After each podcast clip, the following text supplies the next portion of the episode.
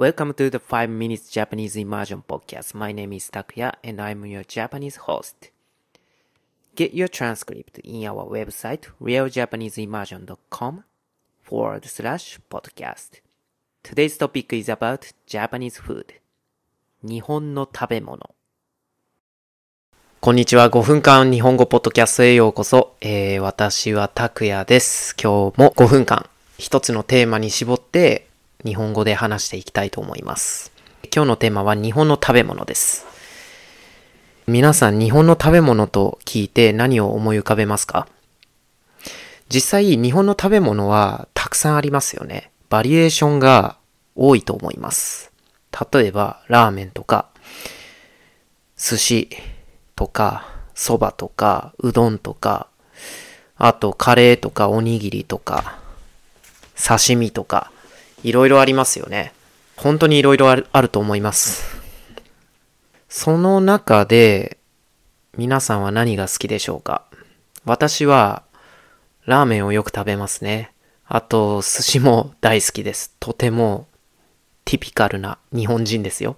典型的な日本人です。私は寿司が大好きです。ラーメンも大好きです。だから海外に行って最近は困らないんですよ。寿司もラーメンも海外に行けばあるので、最近は海外に行っても日本の食べ物に困ることが少なくなりました。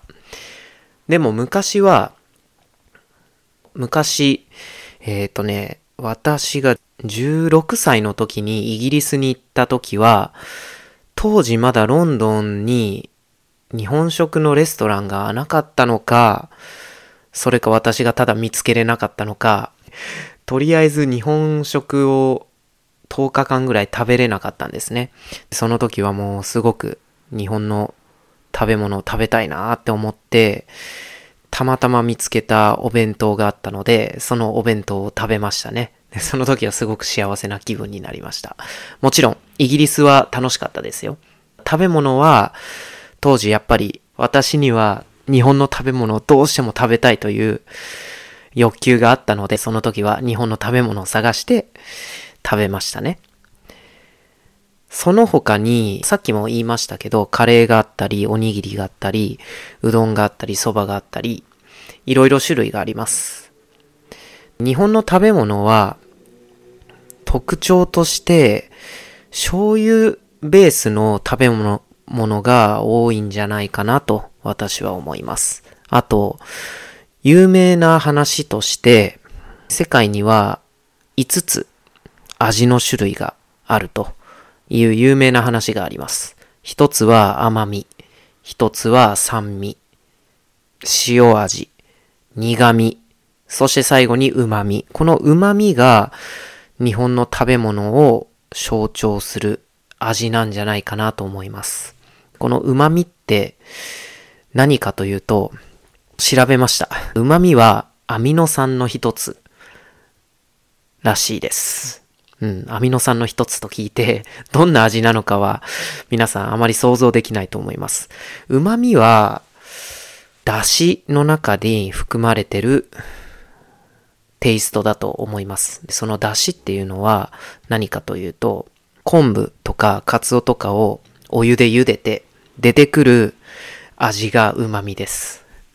味噌汁飲んだことある人はきっとこの旨味がわかると思います。あと、うどん、そば。このスープの中にも旨味が入っていることが多いです。あとは有名な食べ物として肉じゃがというのがあります。肉じゃがは多分あんまり海外では有名じゃないかもしれません。でも日本の食べ物として日本人の中ではとても有名な食べ物です。肉じゃがは醤油とあとその他の調味料で作った食べ物ですね。あとは先ほども話した通り寿司とか刺身とか魚がとても多いと思います。魚料理も多いです。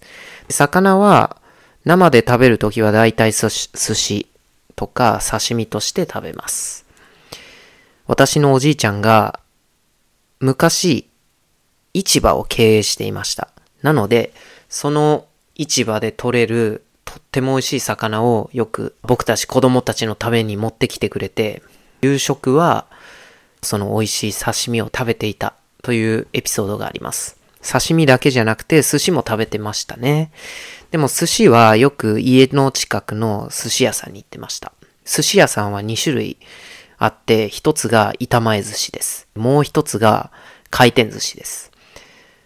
私は子供の時はよく回転寿司に行っていました。回転寿司というのはくるくると動くレーンがある寿司屋さんです。そのレーンの上にお寿司が乗っています。そのお寿司の中から自分が食べたいお寿司をピックアップして食べます。最後に、そのお寿司の皿の色とかデザインによって料金を見分けます。だから最後にそのお皿をカテゴライズして、例えば赤の皿は3枚、青の皿は2枚、黄色の皿は4枚というように最終的にカテゴライズしてカウントして支払いをします。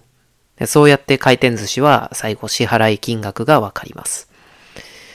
一方で板前寿司はお寿司を握る職人さんが目の前にいます。その目の前にいる職人さんが私たちのために寿司を握ってくれます。その握った寿司をいただいて食べるという形式のレストランです。レストランじゃなくて寿司屋さんですね。ここまで日本の食べ物について話しましたが、5分間じゃ話しきれないですね。日本の食べ物はバリエーションが多いから、もっともっと一つ一つちゃんと話そうと思うと、時間がかかります。